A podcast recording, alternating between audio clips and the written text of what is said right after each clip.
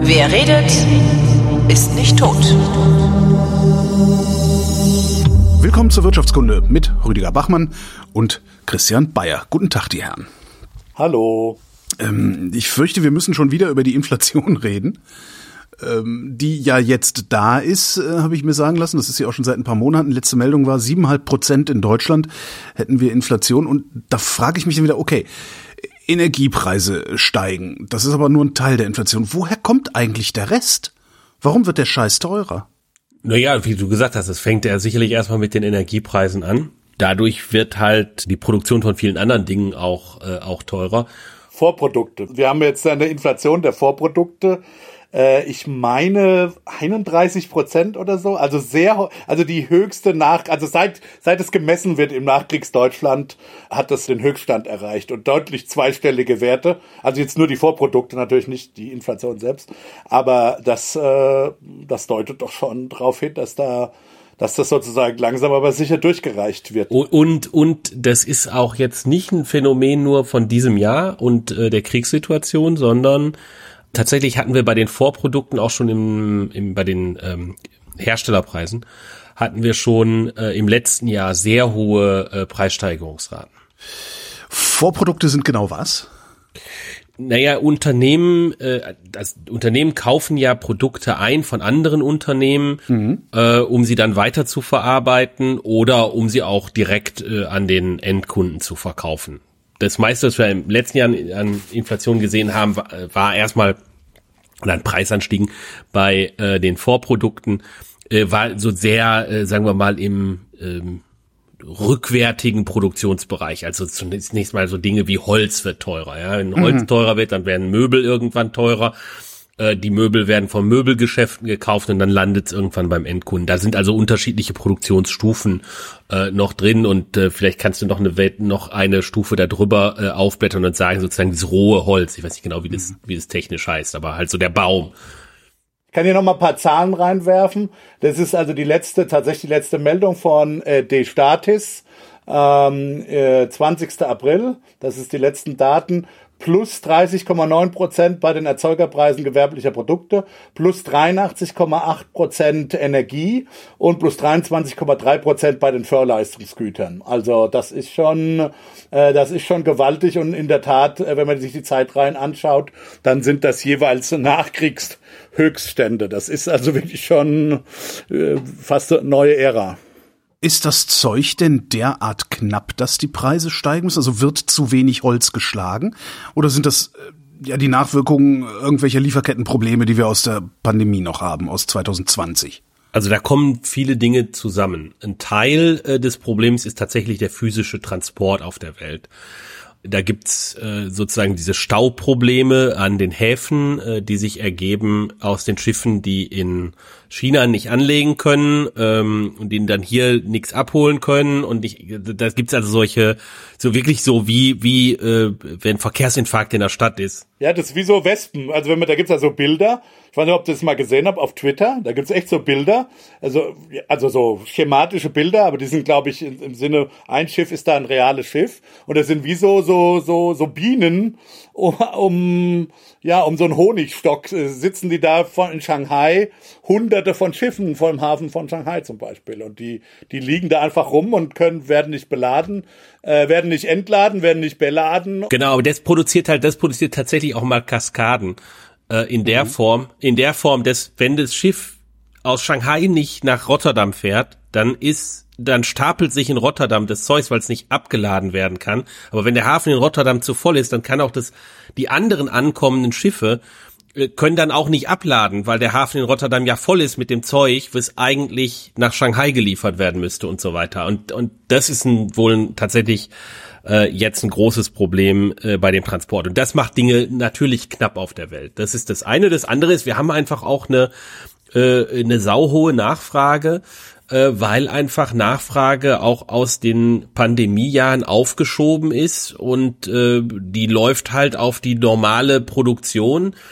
und die ist klein und dann, darüber haben wir schon mehrmals geredet, mhm. äh, haben wir tatsächlich zusätzlich noch in den USA so Effekte, dass ein Teil äh, der Beschäftigten äh, nach der Pandemie sozusagen dauerhaft aufgegeben hat, beschäftigt zu sein.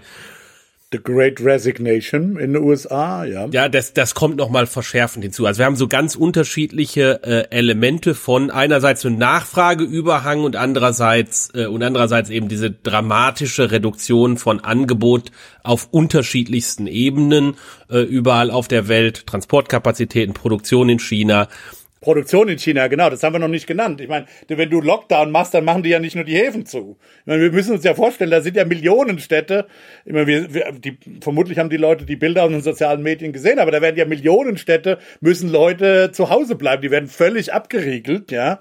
Und das Schlimme ist ja auch, es ist mir überhaupt nicht klar, wie wir da wieder rauskommen. Also wie China da rauskommt hauptsächlich, ja. Also ich meine, die haben, die sind immer noch nicht geimpft. Die haben letztlich zu Hause äh, äh, keine, wenn ich das richtig verstehe, keine Impfstoffe, die jetzt gegen diese neuen Varianten äh, wirken, wo wir im Westen halt irgendwie inzwischen, ja, kann man schon sagen, fast mit, der mit den Schultern zucken. Das sind halt, ja, ist halt Omikron so what, ja. Aber da sind die komplett vulnerabel. Die wollen irgendwie unsere Impfstoffe nicht. Dann machen sie ständig Lockdowns. Aber wie lang kann man das machen? Auf der anderen Seite aufmachen können sie auch nicht, weil dann haben sie, dann grassiert das Ding. Dann sind die Leute auch zu Hause, weil sie, weil sie echt krank krank sind und die Krankenhäuser überlastet sind. Also ich sehe auch irgendwie kein Exit-Game da äh, in China und China mattert halt, weil es halt so groß ist.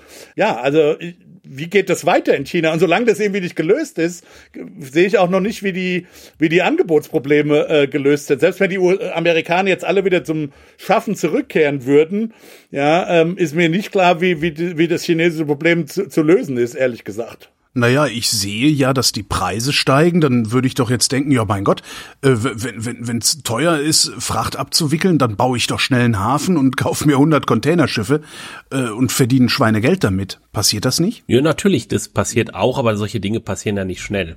Und, und ich meine, und, und, äh, du, du brauchst ja die Arbeitskräfte. Also natürlich kannst du das machen, aber ich meine, es ist, es auch in Deutschland herrscht Fachkräftemangel. Das müsste ja dann, es müsste ja in einer Region passieren, wo sozusagen äh, unterausgelastete Ressourcen sitzen, die gleichzeitig qualifiziert genug sind, die entsprechende Industrieproduktion dann anzufahren. Klar, im, äh, im amerikanischen Mittleren Westen sitzt vielleicht noch äh, so ein bisschen äh, Industrie, die äh, Industrieproduktion, die noch aufgebaut werden könnte, die früher nach China abgewandert ist, aber das ist auch noch nicht klar, dass das so schnell möglich ist.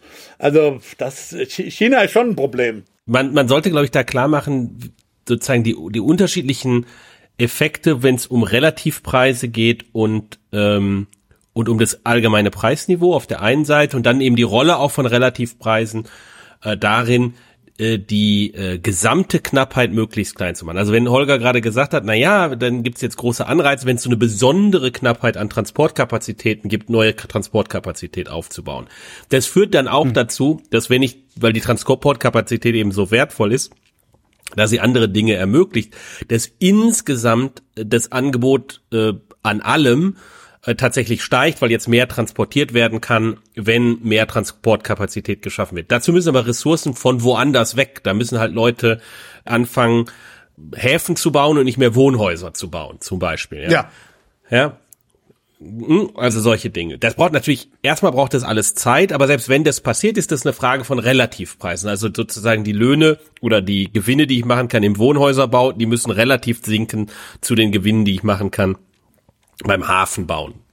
Das ist mhm. jetzt ein schlechtes Beispiel, weil so ein Hafen braucht dann einfach Zeit zu bauen. Aber an der Stelle kann man sich dann, dann durchaus klar machen, dass diese Relativpreisveränderung die halt wichtig ist, um das Gesamtangebot hochzukriegen. Auf der anderen Seite hast du den Anstieg des gesamten Preisniveaus, der gegebenenfalls eben auf die gesamte Nachfrage dämpft. Also ich frage nach allem etwas weniger nach. Ich glaube, wir lernen wieder umzugehen mit einer Wirtschaft, die eben nah an der, Bevoll äh, an der Vollbeschäftigungsgrenze sitzt. Ich wollte gerade fragen, kann es sein, genau. dass äh, einfach der Laden voll ist? Das, das ist jetzt die Kapazitätsgrenze, die wir sehen und wir relevant, ja. Natürlich gibt's ein riesiges her in Afrika oder in Lateinamerika, wo im Prinzip, da gibt es sicher Arbeitskräfte, die noch mehr arbeiten können, als sie das zurzeit tun. Mhm. Äh, ja, wobei die müssen auch für ihre Landwirtschaft sorgen. Aber es gibt schon noch irgendwo Unterbeschäftigung in der Welt. Aber sagen wir, in, in relevanten Nationen ist es vielleicht so, das ist wirklich tatsächlich neu, vor allen Dingen auch in Europa neu, ja, auch in den USA wieder neu, dass wir eben lernen müssen, dass diese, dass wenn du eine Sache, genau wie Christian es äh, eben beschrieben hat, wenn du eine Sache mehr haben willst, wo dir relative Preise eben anzeigen, dass das jetzt vielleicht, ähm, da du äh, ökonomische Aktivität reinstecken musst, dann, und du, dann musst du auf der anderen Seite eben was weniger machen, ja. Äh, das ist eine Situation, die auch von unserer Denke her irgendwie, da sind wir nicht mehr richtig gewöhnt, ja. So funktionieren Vollbeschäftigungen Vollbeschäftigungswirtschaften. Jahrelang, zumindest in Europa, wie gesagt zum Teil auch in den USA, waren wir aber eben in Unterbeschäftigungswirtschaften, sodass wir immer sozusagen, wir konnten immer, eine höhere Nachfrage konnte halt auch bedient werden, weil da noch genug Ressourcen rumlagen, auch Arbeitskräfte irgendwie dann doch nicht so 100% gearbeitet haben, dass man die noch aktivieren konnte. Natürlich im Einzelnen gibt's, ich sage jetzt nicht, dass es keine Arbeitslosen mehr gäbe, äh, nicht, dass die Hörer jetzt äh, sich sozusagen gleich äh, dann aufregen und so. Es gibt natürlich in einzelnen Bereichen nach wie vor Arbeitslose und so weiter und so fort, will ich gar nicht bestreiten, aber wir scheinen doch durch Corona und jetzt auch durch die Ukraine-Krise in einer anderen Situation zu sein, wo wir eher in der Vollbeschäftigungswirtschaft sind. Merken wir auch bei der Ukraine-Krise ganz konkret. Ähm, wer, ist jetzt die Frage, wer restauriert eigentlich diese ganzen Panzer da? Ja, gibt's da sind da genug Leute oder äh, äh werden da genug Leute beschäftigt in der Rüstungsindustrie etc. etc. Weil die ja früher auch eher tendenziell abgebaut wurde. Ja. Wenn wir also die Workforce-Kapazität zu annähernd 100 Prozent ausgeschöpft haben, ist doch die einzige Chance Chance, die wir noch haben, den Automatisierungsgrad zu erhöhen. Oder, oder halt abwarten, ja, äh, in der Hoffnung, dass sich das alles wieder eingroovt. Aber äh, das haben wir gemacht und dann hat Russland einen also Ausfall ich, äh, gemacht. Ja, oder abwarten, beziehungsweise dafür sorgen, dass eben die Nachfrage, die an diesem stagnierenden oder vielleicht sogar zurückgehenden Angebot äh, zieht, dass die geringer wird. Und da kommt jetzt eben die, die Rolle der Geldpolitik ins Spiel, über die wir ja auch reden wollten. Ja, aber die EZB kann ja jetzt, ich weiß nicht, ob die irgendwie Schiefergasfelder haben, die sie leer pumpen können, um den Markt mit billigem äh, Gas zu füllen, damit da die Energiepreise sinken. Also das nee, kann die EZB, nicht. kann sie nicht.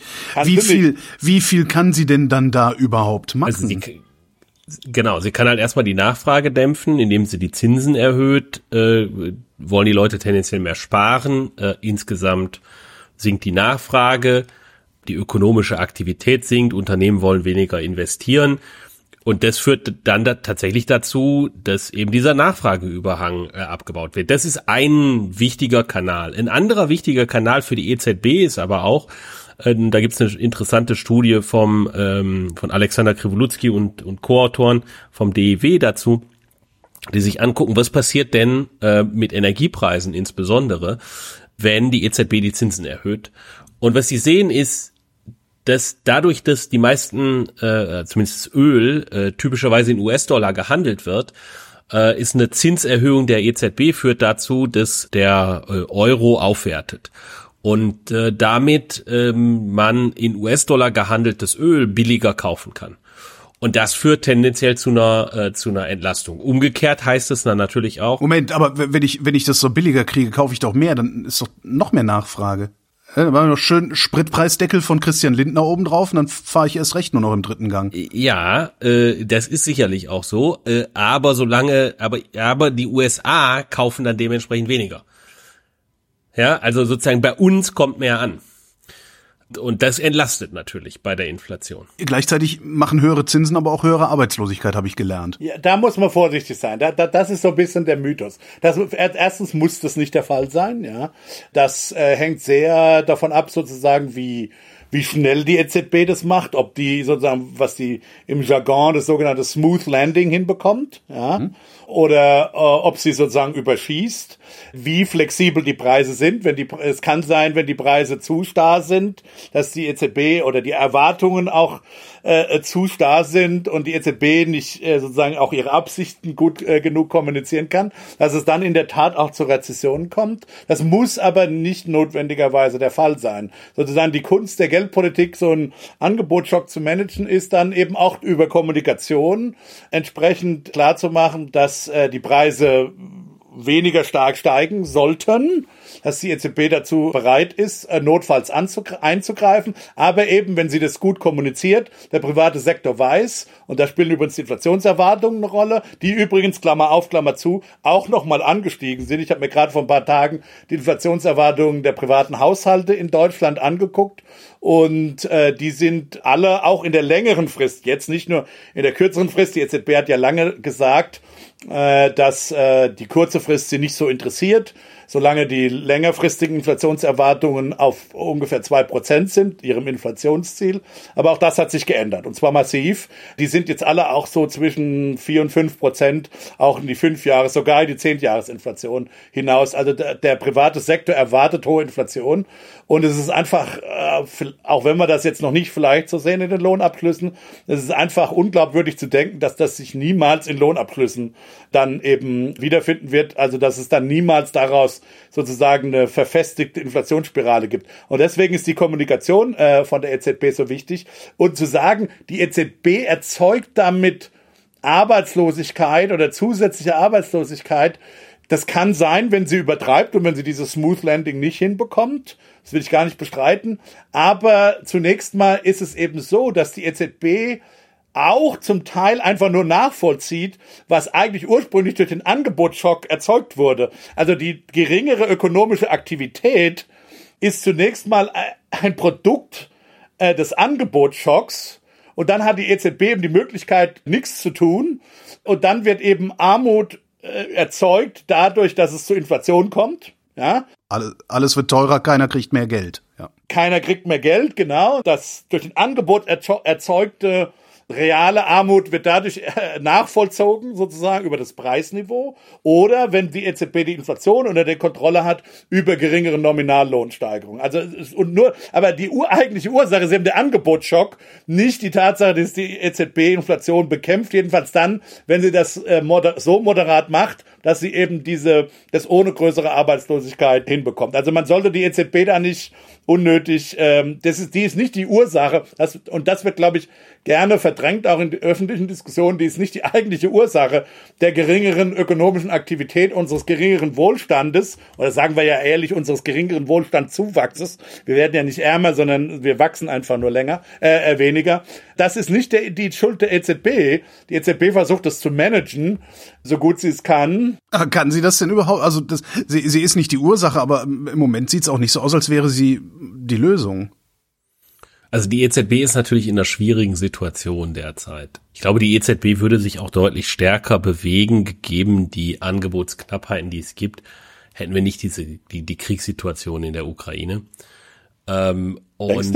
Ja, ja, da bin ich eigentlich, da bin ich eigentlich ziemlich, da bin ich, da bin ich tendenziell ziemlich sicher, weil, ähm, okay. weil ich, ich glaube sozusagen Folgendes ist äh, ist die Strategie. Also natürlich ist das offiziell alles nicht äh, im Rahmen des EZB-Mandats und so weiter, aber die Überlegung ist doch, ist aus meiner Sicht relativ einfach. Ähm, eine deutliche Zinserhöhung äh, führt in der Europäischen Union äh, zu einer starken Belastung der relativ schwachen Mitgliedsländer, ähm, also insbesondere äh, von Italien. Und Italien ist gleichzeitig groß. Die braucht und, jetzt meinst du in der Koalition? hm? gegen Russland. Die braucht man jetzt in der Putin-Koalition. Und genau, und man muss die Europäische so, okay. Union jetzt zusammenhalten in der in der äh, Koalition gegen Putin. Und insofern ist es äh, da etwas zurückhaltender zu sein, glaube ich, äh, Teil des Deals, äh, weil man in vielen anderen Dimensionen braucht man eben auch einen, einen europäischen Deal. Ähm, Wenn es zum Beispiel um Gasdurchleitungen geht, geht, wenn es darum geht, zusammen äh, zu halten, äh, in Frage von Knappheiten, nicht auf so eine, so eine Situation zu verfallen wie damals bei der Pandemie, wo Deutschland als erstes Mal äh, nicht mehr medizinische Ausrüstung ins Ausland geliefert hat und solche Scherze.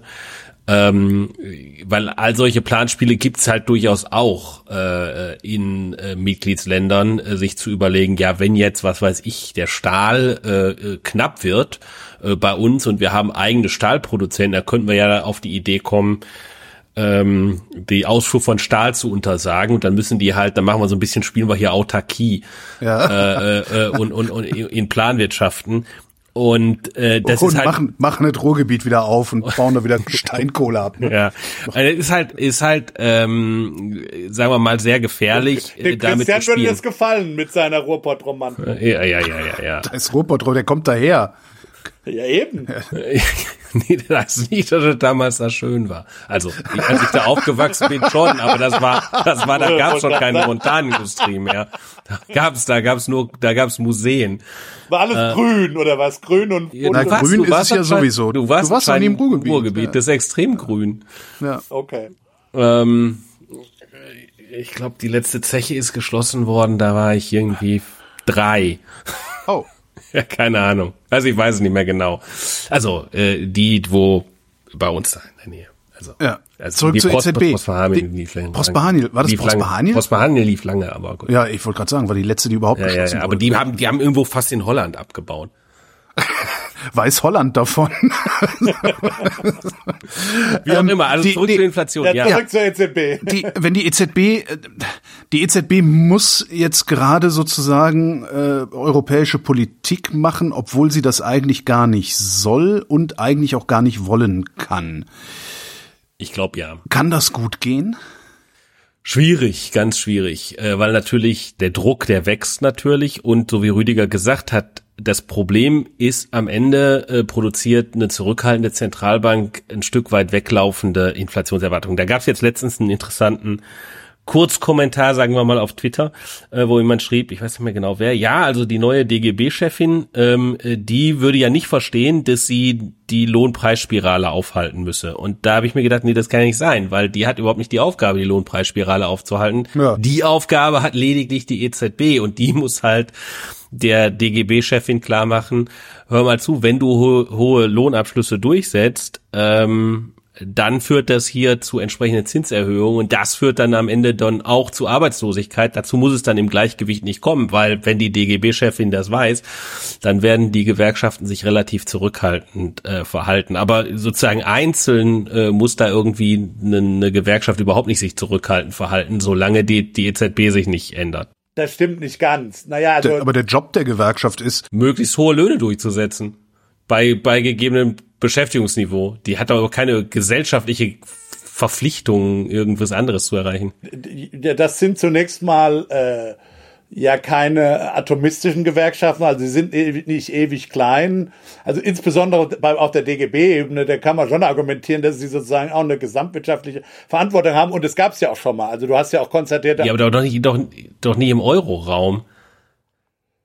Naja, Deutschland ist selber groß. Also der DGB ist auch im Euroraum vermutlich noch groß. Also äh, sag mal, in der Bundesrepublik gab's das schon mal, ja. Also dass du, dass du halt wirklich die Leute an einen Tisch gesetzt hast und die Tarifpartner um Lohnzurückhaltung gebeten hast von Seiten der Politik. Das hat nur nicht besonders gut funktioniert. So denken aber, so würden viele linke Ökonomen auch auf Twitter ja argumentieren, dass es eben nicht Aufgabe der EZB ist, sondern dass jetzt die Politik sich zusammensetzen muss mit den Gewerkschaften und den Arbeitgebern und äh, in einer Art von konzertierter Aktion die Lohnzurückhaltung zu üben. ja klar, aber das hat ja nichts mit der EZB zu tun, sondern die EZB ist ja eigentlich nur die, ja, wie soll ich sagen, die Drohkulisse. Ja? Wenn ihr euch nicht vertragt, dann kommt ihr heute Abend beide ohne Nachtisch ins Bett. Ja, nee, aber die Art, das Argument, das Argument eben von, ich gib's ja nur wieder, ich, ist ja nicht meine Position. Ich würde ja Christian zustimmen, dass das ist, äh, das so sollte die Politik Zuordnung sein, aber es gibt ein anderes Modell. Das andere Modell heißt tatsächlich, dass äh, eben ja letztlich die Politik, also die Demokratie, so es die Fiskalpolitik beziehungsweise oder die dieselben Institutionen, die auch Fiskalpolitik betreiben, die sich dann zusammensetzen äh, und sozusagen eine konzertierte Lohnpolitik anregen und um, vielleicht auch durchsetzen, keine Ahnung, indem man sich eben an diese runden Tische setzt. Und dass es dann eben nicht auf die EZB ankommt, diese Lohnpreisspiralen zu unterdrücken. Ich glaube auch nicht, dass es besonders glaubwürdig ist. Ich sage nur, es gibt ein anderes Modell, äh, propagiert von anderen Ökonomen. Gut, aber das Ganze funktioniert ja nur, wenn insgesamt diese Überschussnachfrage wegkommt. Und das äh, Klar, die muss kann, die muss halt irgendwo weg. Das kann ich natürlich auch anders machen, indem ich jetzt die Steuern erhöhe. Ja, oder ein Überangebot schaffe, aber da bin ich jetzt wieder bei meinen Häfen. Ne? Ja, genau. Die kann halt die kann halt keiner kurzfristig bauen. Insofern kurzfristig ist einfach klar, da muss diese Überschussnachfrage weg.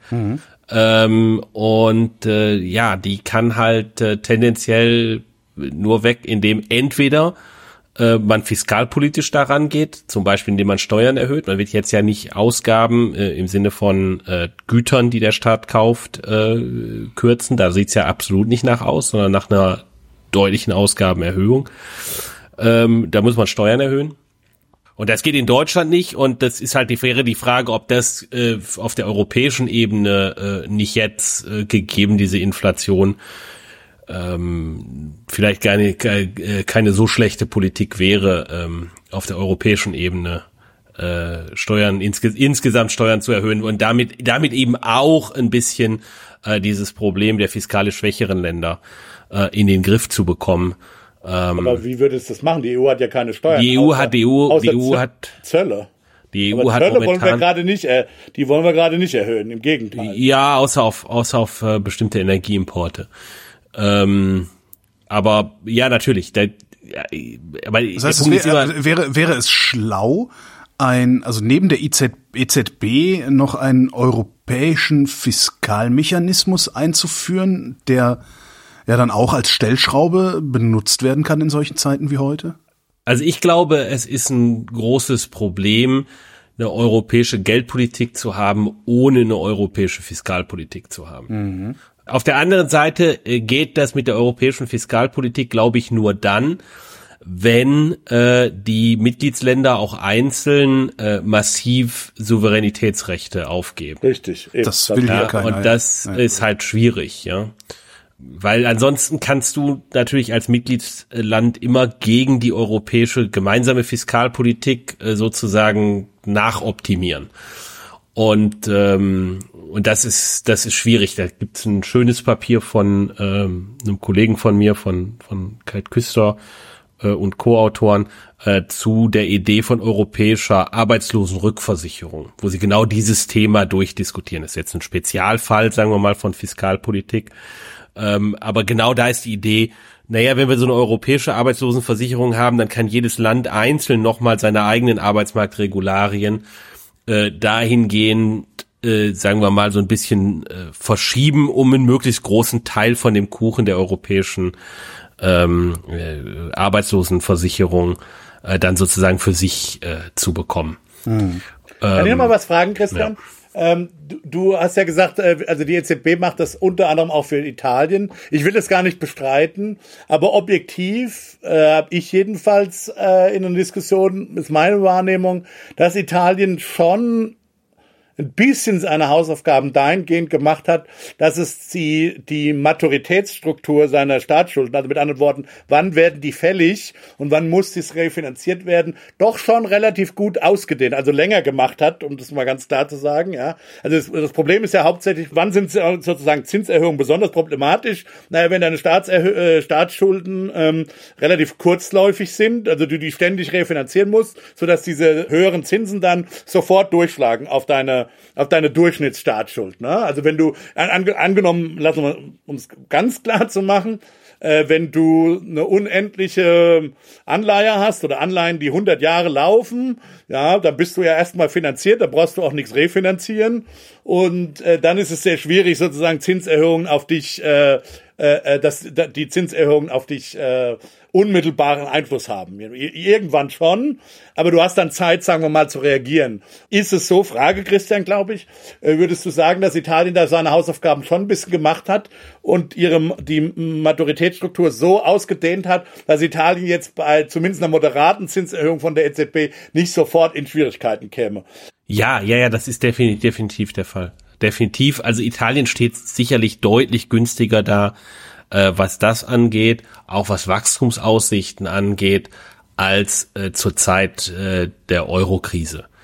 Ähm, das ist auf jeden Fall, äh, auf jeden Fall der Fall. Äh, nur gleichzeitig ist schon die Situation, dass jetzt äh, seit langer Zeit äh, zum ersten Mal wieder Italien höhere Zinsen auf äh, neu emittierte Staatsschulden äh, zahlen muss, als es auf den durchschnittlichen bestehenden Staatsschuldenbestand zahlen okay. muss. Mhm. Ähm, und das heißt natürlich, dass sich dann sukzessive die Staatsfinanzen ein Stück weit verschlechtern, wenngleich natürlich die steigende äh, oder die hohe Inflation jetzt äh, auch erstmal eine Entlastung ist. Ja, also wenn wir sieben Prozent Inflation äh, haben äh, und äh, wir ein reales Wachstum, sagen wir mal, selbst nur eins von null hätten, wir haben ein höheres reales Wachstum äh, in allen Prognosen jetzt noch, dann heißt das einfach für Italien, dass ungefähr äh, zehn äh, Prozent vom Bruttoinlandsprodukt an äh, Verschuldung quasi wegfällt äh, dadurch, dass das Preisniveau einfach steigt. Also wir haben ungefähr so 140 Prozent, wenn ich richtig das im Kopf habe, äh, für Italien an äh, Staatsverschulden relativ zu Bruttoinlandsprodukt, sieben Prozent Inflation,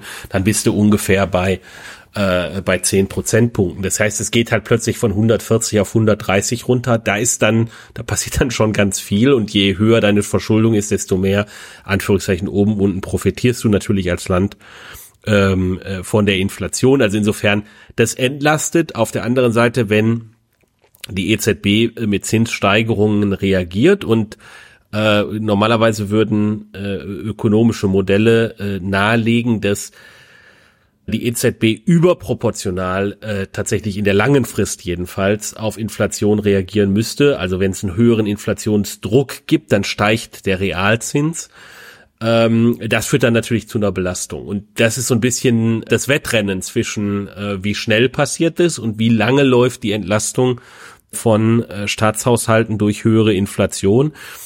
Und äh, sozusagen böse formuliert, da rächt sich, dass sich Deutschland nicht hinreichend verschuldet hat. Jetzt ist das natürlich noch, das, das ist ja jetzt noch ein, ein zusätzliches Ziel in unserer, äh, in unserer Zielkonfliktesammlung, weil eigentlich äh, sollten die Staaten ja dann ein Interesse daran haben, dass die Inflation gerade, also möglichst hoch ist und gerade so hoch, dass es nicht zu Aufständen kommt, weil sie dann ihre Staatsschulden äh, billiger wegbekommen. Wie glaubwürdig ist denn dann ein Politiker, der mir sagt, ey, wir müssen die hohe Inflation bekämpfen?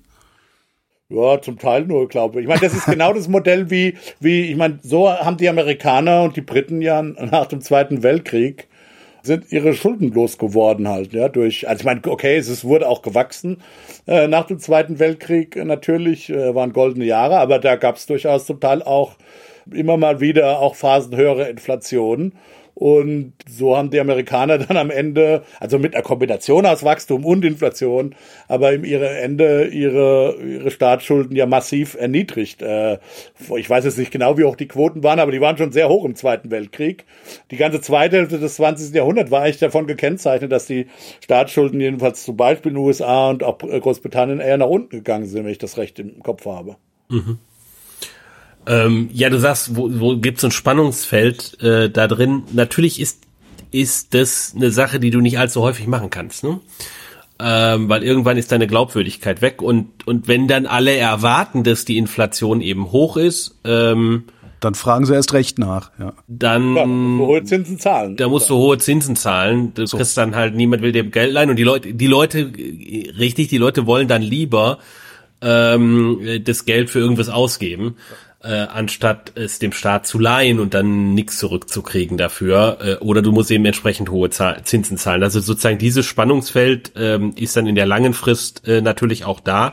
Kurzfristig ist es so wie beschrieben, eine höhere Inflation entlastet den Staatshaushalt, aber natürlich hängt es auch davon ab, ähm, wer hält denn die Staatsschulden? Sonst ist es ein bisschen linke Tasche, rechte Tasche, beziehungsweise es ist halt eine Inflation, ist eben eine sehr ähm, sagen wir mal, unausgewuchtete ähm, äh, Vermögensteuer auch in einem, in einem Stück weit. Ja, also hm. Häuser werden nicht so stark besteuert, äh, aber Geldvermögen wird dann halt stark besteuert. Eine Lösung haben wir jetzt nicht gefunden, ne? Also die EZB kann eigentlich gar nichts machen. Naja, die EZB kann ja, schon, die kann schon die Zinsen jetzt erhöhen und dafür ist sicherlich auch äh, Spiel. Ich habe ja gesagt, äh, hm. die äh, realen Staatsschulden in Italien sind gerade um zehn Prozent vom Bruttoinlandsprodukt äh, im Grunde genommen gesunken. Ähm, und ähm, und das ist eine ganze Menge und dadurch entstehen natürlich Spielräume auch äh, Zinskosten. Äh, also Italien kann jetzt höhere Zinskosten ertragen, äh, als es die vor einem Jahr noch ertragen konnte. Ähm, also insofern, da gibt's Spielräume, die die EZB hat und ich denke, es ist wichtig, dass sie die nutzt, damit auch einfach die Inflationserwartungen nicht weglaufen, weil wenn die weglaufen, dann wird's erst recht teuer. Hm. Ähm, und es gibt noch einen weiteren, weiteren Aspekt vielleicht von Inflation, den man mit berücksichtigen sollte. Inflation äh, macht eben auch diese wichtigen Relativpreisveränderungen, über die wir am Anfang geredet haben, äh, ein Stück weit kaputt. Äh, weil Inflation Preissignale wie so ein Rauschen überlegt. Ja, man versteht nicht genau, ist, ist jetzt der Preis nur gestiegen, weil es halt, weil alles teurer wird oder ist der Preis gestiegen, weil das jetzt knapper ist? Mhm. Ähm, und das macht viele Entscheidungsprozesse äh, macht das schwieriger und teurer und macht dann auch so Anpassungsprozesse äh, tatsächlich, ähm, die jetzt dringend notwendig sind, äh, komplizierter. Also ich wollte noch mal sagen, es ist ja nicht nur die objektive Tragfähigkeit der Staatsschulden, die vielleicht jetzt okayer wäre, auch wenn die EZB die Zinsen leicht erhöhen würde oder auch stärker erhöhen würde. Das ist der eine Punkt. Ich glaube, da sind wir, ist Europa vielleicht sogar besser aufgestellt ähm, als manche denken. Aber du hast, ich, ich finde, den ersten Punkt, den du gemacht hast, ist vielleicht tatsächlich noch fast wichtiger. Ich meine, vor der Sta Tragfähigkeitsproblematik ist halt, äh, ist es halt so, dass höhere Zinsen zunächst mal den jeweilig Regierenden äh, das Leben schwerer machen. Ich glaube, das ist immer so, ja, egal, ob du jetzt gleich in Tragfähigkeitsprobleme kommst oder nicht. Und in der Zeit, wo du, wo du halt jetzt wirklich Europa absolut geschlossen sein musst, wo du keine Abweichler brauchen kannst, willst du, ich glaube, das hat Christian ja völlig richtig beschrieben, äh, willst du halt äh, ja keine Giftbonbons aus, äh, austeilen, ist ja klar. Ja? Also es ist einfach, du brauchst, du kannst jetzt halt irgendwie keinen Konflikt in Europa brauchen. Und ich glaube, das ist halt der Punkt auch. Ja, selbst, selbst wenn die Italien das objektiv tragen, tragen könnte, ich meine, alle, alle müssen jetzt auch, äh, es werden ja zusätzliche Investitionen. Jedes, jeder europäische Land wird, muss einerseits in sein Militär investieren, ja. Auch da werden ja Staatsschulden gemacht werden müssen zum Teil andererseits in seine Energieinfrastruktur äh, investieren, abgesehen von den ganzen Klimainvestitionen, die ja sowieso laufen müssen. Wieso müssen da, ja. wieso müssen da Staatsschulden gemacht werden? Ich dachte, das wäre ein Sondervermögen. Ja, aber das muss ja finanziert werden. Also, ja, okay. Ich verstehe. Ja, ja also genau. Also, ja, äh, ja ich, war ist eine seltsame Wortwahl. Zynischer Witz, ich verstehe. Ja, durchaus, ja, weil es ist äh, halt genau. Sonderverschuldung, aber ja, irgendwie ja, nennen die es nicht so. Genau. Aber ich meine, die deutsche Situation ist ja vermutlich so ähnlich in den, ich weiß nicht, was du gehört hast, Christian aus Italien, aber wo, äh, werden die auch die deutsche äh, ihr Militär die deutsche, Ja, schon, schon, aber die deutsche Situation ist schon ähm, ja, aber die besonders Pipelines bauen aus Algerien oder so. Ja, ja, also. ja, gut, aber das macht ja jetzt mal der private Sektor. Ähm, ja, nee, aber die deutsche Situation, was das, äh, was den, den äh, Wehretat angeht, das ist schon eine besondere. Und da gibt's ja durchaus auch diejenigen, die sagen, na ja, wenn man einfach mal zusammenzählt, wie viel Prozentpunkte vom Bruttoinlandsprodukt die Deutschen weniger in die Bundeswehr investiert haben als die europäischen Partnerländer über die letzten 30 Jahre, da kommt dann schnell äh, jedenfalls ein zweistelliger Bruttoinlandsproduktsprozentanteil äh, raus. Und wenn man das mal auf die Schulden draufschlägt, dann ist zumindest Deutschland nicht so viel anders als Frankreich. Och. Ähm, also insofern. Ironie äh, der Geschichte, ja, okay, ja, interessant. Also, äh, also insofern, da gibt's durchaus. Äh, ist, Deutschland ist ist noch mal ist noch mal eine Ecke speziell. Ähm, andere Sachen sind in Italien ähnlich. Äh, der Energiesektor ist ähnlich problematisch. Ähm, man hat sich noch viel früher als Deutschland auch von der Kernenergie als alternativen Energieträger verab verabschiedet. Äh, man ist auch spät dran mit der mit dem Ausbau erneuerbarer Energien äh, und man hat auch keine Kohlekraftwerke, sondern da geht alles über Gas mehr oder minder und ein bisschen noch über Ölkraftwerke. Das ist alles sehr äh, sehr schwierig und äh, und die entsprechenden Anpassungen sind sicherlich auch auch eine große Belastung die Industriestruktur ist, ist, äh, ist grundsätzlich ähnlich äh, mit einem großen produzierenden Gewerbe. Diese Anpassungen, die jetzt en, entstehen durch den Ukraine-Krieg, äh, sind in Italien äh, ähnlich problematisch wie in Deutschland. Ähm, vielleicht nicht ganz so stark, weil man sich schon frühzeitiger diversifiziert hat äh, bei den äh, Gasanbietern und LNG-Terminals und so schon hat. Ähm, und man natürlich an andere Gasfelder schneller rankommt. Äh, aber das ist ein spezielles Thema. Okay. Ja, lass uns noch mal zusammenfassen. Also ich, den Punkt würde ich jetzt gerne machen. Also weil du gefragt hast, äh, wie das jetzt ist mit der EZB. Ich glaube, zusammenfassend kann man sagen, diese Angebotsschocks sind schwierig zu managen für eine Institution, die ja eigentlich Nachfragepolitik betreibt. Ich glaube, so kann man das nochmal noch mal klar machen. Aber die Tatsache, dass es schwierig ist, heißt eben nicht, dass die EZB jetzt äh, einerseits machtlos wäre, wie viele eben behaupten, und und oder äh, nichts tun sollte. Ja, also sie das ist, ist schwieriger zu managen als eine Nachfragekrise. Ja, in der Nachfragekrise ist völlig klar, wenn du eine Nachfragekrise hast, müssen die Zinsen runter, um die Nachfrage zu stimulieren. Und dann kannst und dann läuft sozusagen die äh, die, die Inflationsfrage, Nachfragekrise kommen ja typischerweise mit niedriger Inflation, manchmal sogar Deflation äh, äh, gehen die einher.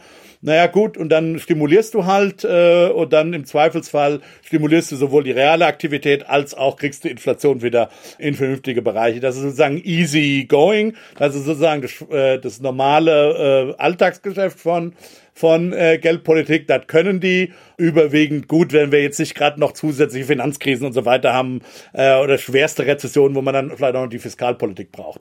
In, äh, aber die Angebotsseite ist eben schwierig zu managen, weil es diese Zielkonflikte gibt.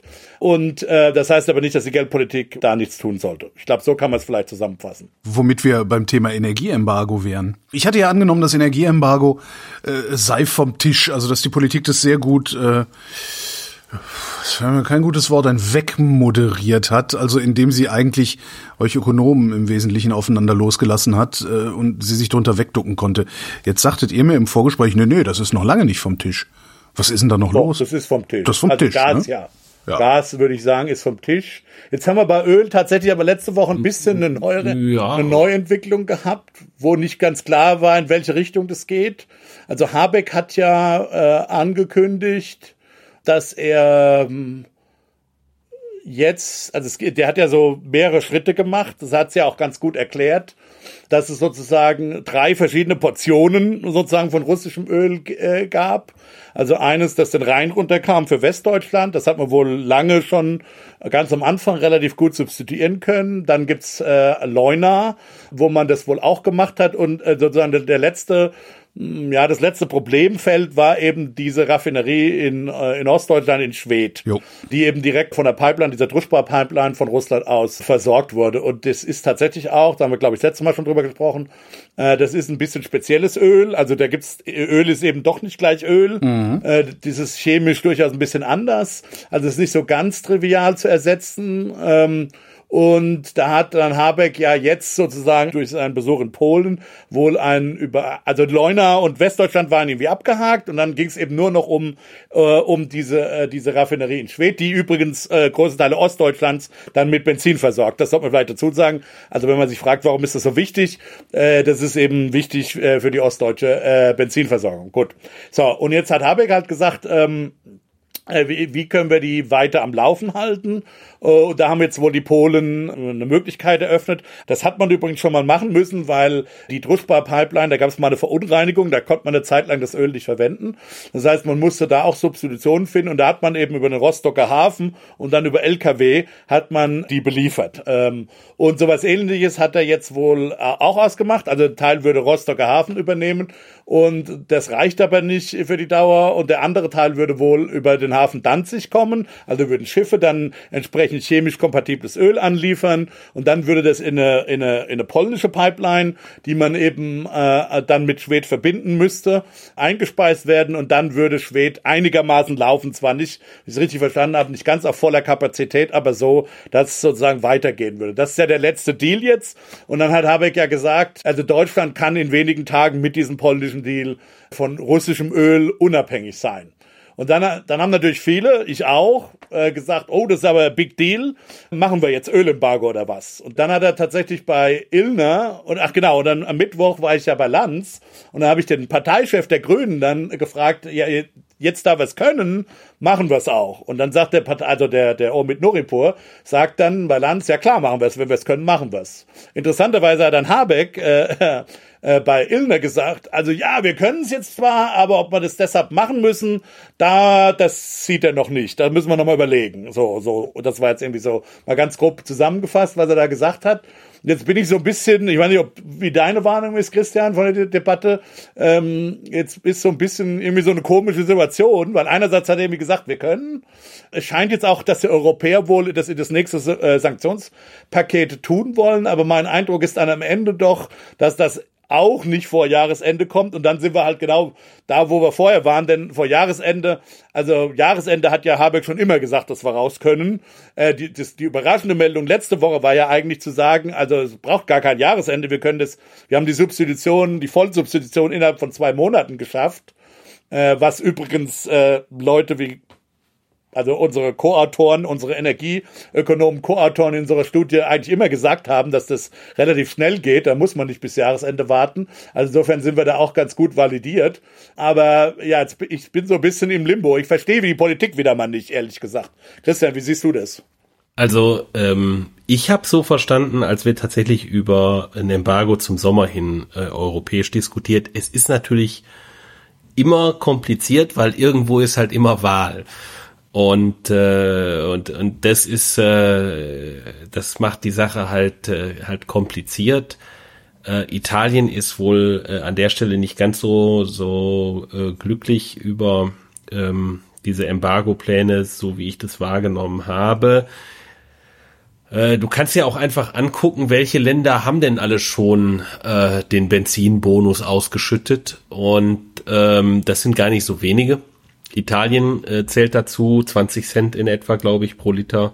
Ach, darum war das so billig, als ich letzte Woche in Italien war. Ja, ja, ich, ich habe ich hab mich letztens, okay. als ich in Italien war, schwer geärgert, weil ich nicht rechtzeitig vor der Schweizer Grenze getan Ja, also ähm, die Dinge sind natürlich. Du glaubst, äh, es kommt im Sommer? Ja, das kann gut sein. Das kann gut sein, aber ähm, interessant. Äh, ja, ist vielleicht etwas, es ist, ist kompliziert. Also ich glaube, es ist halt ein politisches, es ist ein politisches Thema, äh, die Ölpreise, weil die natürlich auch äh, mindestens so stark wie die Heizkostenpreise äh, direkt beim, beim Verbraucher liegen. Mhm. Ähm, da sind natürlich mehr Steuern drin, bei dem was jetzt bereits schon Ausgaben sind aber die gehen auch stärker in die Mittelschicht rein. Und die Mittelschicht äh, ist halt da, wo man Wahlen gewinnt und verliert. Also insofern ist es ähm, ein politisch heikleres Thema, äh, glaube ich tatsächlich da, auch wenn es ökonomisch wäre, gar nicht als Gas. Als Gas. Also es ist wahrscheinlich heikler politisch als Gas. Echt? Würde ich tippen. Echt? Weil oh, es wow, so, äh, also äh, weil es halt ein sehr, sehr äh, stark wahrnehmbarer Preis genau. ist. Es ist halt ähm, sichtbar. Also Gas wird halt dann irgendwie alle, alle, alle Quartal oder einmal im Jahr abgerechnet. Da kriegst du einen Schock, okay, regst dich auf. Ja. Aber sobald du auf die Straße trittst, an der Tanke vorbeiläufst, siehst du das Problem. Ne? Ja, also insofern, also sagen wir mal, es ist mindestens, also bei der gleichen Preissteigerung ist es, äh, ist es das größere Problem, würde ich tippen. Auch weil politisch bei den Ausgaben, ne? also politisch, auch weil bei den Ausgabenanteilen, da sind natürlich schon die Steuern fürs Benzin mit drin. Bei den Ausgabenanteilen ist es halt auch so, dass die Leute fürs äh, äh Benzin ungefähr genauso viel, wenn nicht sogar, wenn ich mich richtig erinnere, ein bisschen mehr, kommt je nach Jahr, wie die Preise sind, an. Äh, äh, fürs, äh, fürs Benzin ausgeben wie fürs Heizen. Mhm. Aber interessant, also auch vielleicht Meldung von heute vom D-Statis, gerade heute über Twitter gekommen. Muss man natürlich auf, aufpassen, ist jetzt nicht super sauber identifiziert äh, mit einer genauen empirischen, sagen wir mal, Kausalspezifikation. Aber immerhin scheint es so zu sein, dass die, die Umsätze an den Tankstellen sind doch relativ stark eingebrochen. Also es scheint zu sein, dass die Leute tatsächlich auf diese hohen Benzinreise reagiert haben. Also ja, und im äh, Übrigen so Pi mal Daumen in der Größenordnung, wie man es wie man's erwarten würde. Ja, also der Benzinpreis wie die ist relativ zu, ein, hat, genau. relativ zu einem Jahr von von vor einem Jahr um 50 Prozent gestiegen. Mhm. Äh, und die äh, so die übliche Schätzung äh, liegt, wenn ich es richtig im Kopf habe, bei äh, einer Elastizität von einem Fünftel.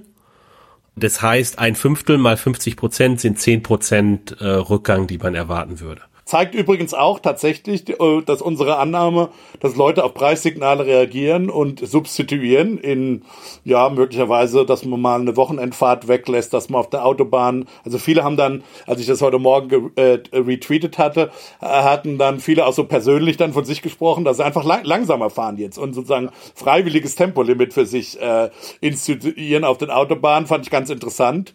Ähm, also da, da geht was. Und das war ja immer die Prämisse, auch von von, von, von unserer Story, warum, warum wir eben glauben, dass das am Ende auch bei Gas nicht so schlimm würde, obwohl Gas nochmal zugegeben nochmal ein anderes Thema ist. Auch Substitution zum Teil schwieriger, auf jeden Fall. Aber dass sozusagen diese Idee, dass Leute nicht reagieren oder nicht reagieren können, fand ich ganz interessant. Dass, die wurde heute zumindest, da wurde ein Kratzer reinge, reingemacht äh, äh, in diese, sagen wir mal, wie ich die nenne, diese Null, diese Null-Elastizitätsideologie. Jetzt hört sich das ein bisschen so an, als würde das, was äh, ihr und euresgleichen vor äh, zwei Monaten schon vorhergesagt habt, äh, so langsam aber sicher, äh, also Stück für Stück bestätigt werden. Ähm, werden dann im gleichen Maße, äh, ja, eure, du hast sie, Rüdiger, ich glaube, Lobbyökonomen mal genannt, werden eure, eure inhaltlichen Gegner denn dann gleichzeitig auch Stück für Stück demontiert? Nicht wirklich, weil die sagen, die, die, eigentlich ja, aber ich meine, die sagen, ich meine, da gibt's natürlich Legendenbildung, die sagen halt, äh, genau so musste man es machen. Man musste sich erst um Ersatz kümmern. Das hat Habeck jetzt gemacht. Mhm. Und äh, jetzt kann man es halt auch machen. Nur, wie gesagt, die haben damals gesagt, das dauert, also ganz am Anfang, glaube ich, war nicht noch nicht mal von Jahresende die Rede. Dann irgendwann mal war von Jahresende die Rede. Ähm, und dann, jetzt kann man es in zwei Monaten machen. Es ist natürlich politisch, verstehe ich das. Äh, under promise and over deliver, das ist immer gut, ja. Als politische Strategie, das, das, das hat Habeck schon verstanden. Nur, ich sag mal, ich meine, wir haben ja auch eine nationale Ölreserve Reserve. Also wenn, wenn man von Anfang an gewusst hätte, was ich nicht behaupte, ich kann das Habeck nicht unterstellen, aber wenn man von Anfang an gewusst hätte oder mit einer großen Wahrscheinlichkeit davon ausgehen konnte, dass es sozusagen nur zwei Monate dauert, naja, dann hätte man auch damals schon sofort rausgehen können und hätte den Rest eben tatsächlich vermutlich, denke ich mal, mit der nationalen Ölreserve überbrücken können. Ja, also. Man wäre aber auch erpressbarer gewesen, ne? Also dann hätte man gesagt, so wir nehmen die nationale Ölreserve und äh, besorgen uns dann, während wir die leer saufen, besorgen wir uns auf dem Weltmarkt irgendwo das frische Öl, was wir nicht mehr aus Russland kaufen. Da hätte natürlich dann auch jeder Anbieter auf dem Weltmarkt sagen, ja, dann zahlt ihr aber jetzt auch das Doppelte, Freunde. Ja, na, klar, natürlich. Ich, ich sage, wenn, ich sage, unter der Annahme, dass das damals schon absehbar, dass man das hätte machen können. Klar, ähm, mhm. klar, so, du, du hast schon recht, so ein Embargo hat eine gewisse Irreversibilität. Ja. Äh, auf der anderen Seite sage ich ja, wir haben ja auch damals nicht gesagt, als wir die Studie, ich glaube, die kam im 7. März oder wann kam sie raus oder irgendwie am Anfang März, äh, ist ja nicht so gesagt, dass wir jetzt morgen da, also wir haben überhaupt nicht gesagt, dass, also die Studie sagt ja eigentlich, macht ja überhaupt keine Politikempfehlungen, außer zu sagen, dass man besonders, äh, dass man die Nachfrage drosseln muss, weil damit man eben ähm, ja gegen äh, gegen Putin, also gegen Putin-Embargos sozusagen von Putin initiierten Embargos geschützt ist. Ja, mehr mehr sagt die Studie eigentlich nichts. Die sagt ja gar nichts vom, dass man Embargo machen soll. Aber äh, ich glaube, niemand hat damals ging davon aus, dass dann am 8. März doch gleich noch Embargo kommt oder so. Das hat ja äh, keiner gedacht. Also mir wäre irgendwie immer klar, dass es ein, ein, paar Wochen wenigstens dauern würde. Ich glaube, man hätte da äh, vielleicht ein bisschen mehr auf die Tube drücken können, zumal ja äh, jetzt dieses Szenario, wie man es macht, nämlich über Rostock, ja, und über diese Häfen, also wenn das dann die End, die die die Lösung sein wird, die die Habeck äh, äh, dann am Ende profitiert. Er hat ja so noch, er hat ja auch, wenn man genau hinhört, hat er gesagt, also so machen wir es dann wahrscheinlich. Äh, er hat ja noch nicht so hundertprozentig gesagt, äh, dass es dann so läuft. Aber die Lösung, ich meine, die war ja bekannt. Also die kannten wir. Und warum kannten wir die? Naja, weil wir Kollegen aus der Wirtschaftshistorie bzw. Energieökonomen gefragt haben, die gesagt haben, ja, Moment, das ist ja genau schon mal passiert. Also so hat ja Schwed schon mal substituiert. Ja, Also insofern, ähm, auf die Idee hätte man vielleicht auch schon mal ein bisschen früher kommen können. Ob man das hätte früher dann durch den Ministerialapparat und das, die Gespräche mit Polen hätte machen können, kann man letztlich nicht wissen, muss gebe ich zu. Vielleicht braucht es einfach zwei Monate, um den Deal auszuhandeln. Es würde mich ein bisschen wundern, aber ja, es kann ja sein, dass man das braucht. Ich will aber noch einen anderen Punkt machen und zwar es gibt einen ganz interessanten Kommentar von jemand, ich meine aus Harvard, das sollten wir auch in die in die Show Notes äh, äh, stecken. Der ist, glaube ich, ein Energieexperte, also wirklich ein Ölexperte. Und der macht den Punkt, es wird ja immer so gesagt, gerade bei Öl, ist es so, dass Russland, wenn wir die nicht kaufen, verkauft Russland das einfach weiter an China und Indien und so weiter, ja. Und der macht den Punkt, dass das nicht so ohne weiteres ist, ja. Also wie gesagt, wenn es so wäre, dann ist so ein Embargo ein bisschen ein zweischneidiges Schwert.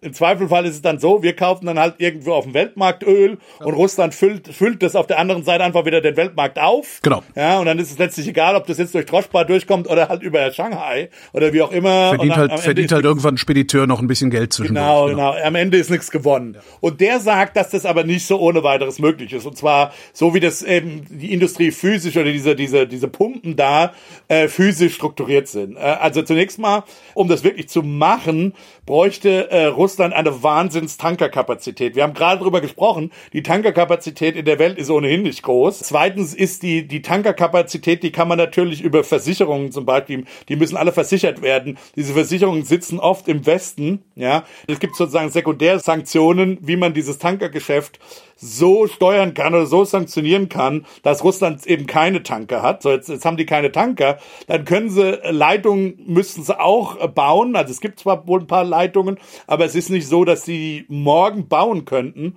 Und drittens sagt der dann, also diese Pumpen sind einfach so, die kannst du nicht einfach zumachen. Also die kannst du nicht einfach anhalten und dann wieder aufmachen. So wie anscheinend Saudi-Arabien das kann. Also das ist jetzt wohl die Geologie, die physische Geologie davor vor Ort, sondern die äh, im Grunde musst du die zumachen, äh, wenn du keinen Abnehmer hast und Russland hat wohl auch keine Lagerkapazitäten für das Öl äh, oder kaum. Also wenn du du musst die im Grunde, wenn du keine Abnehmer hast, musst du die zumachen im Grunde genommen relativ schnell.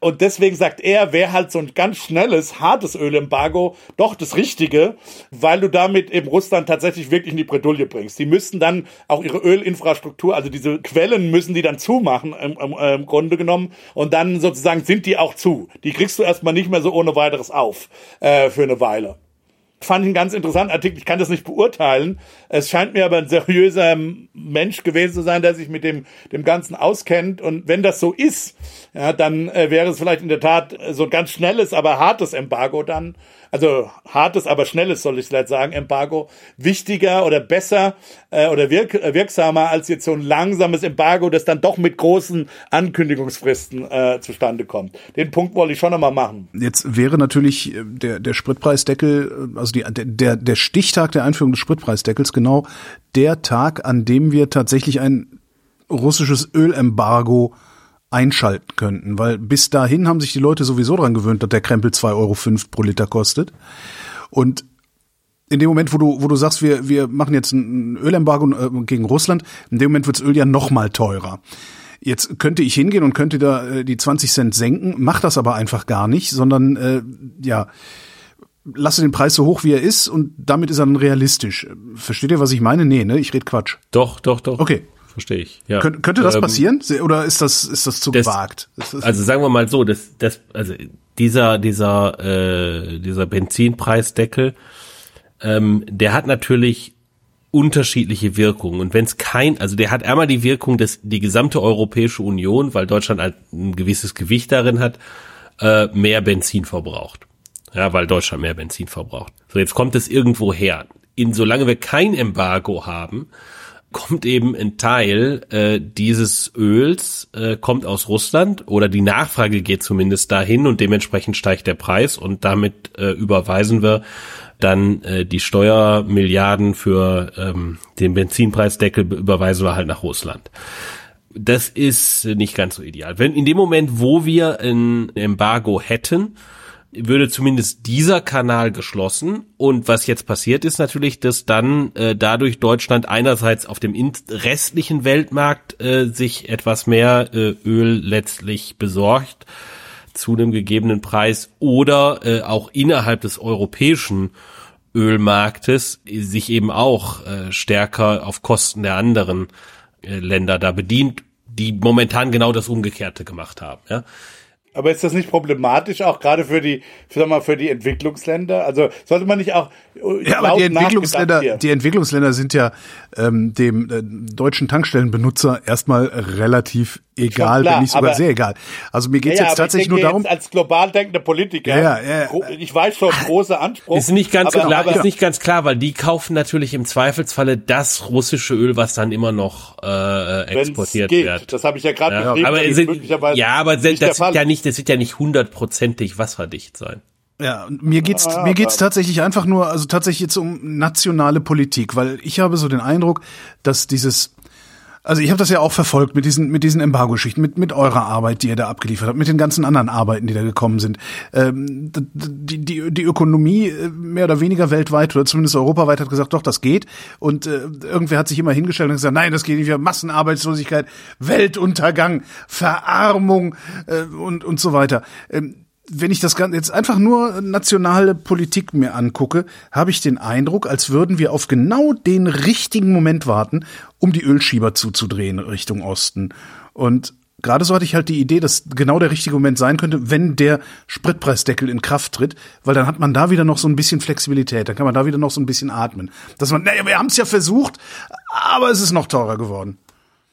Nee, also ich glaube, ich, ich glaube durchaus, dass das, äh, äh dass das ein sinnvoller Gedanke ist.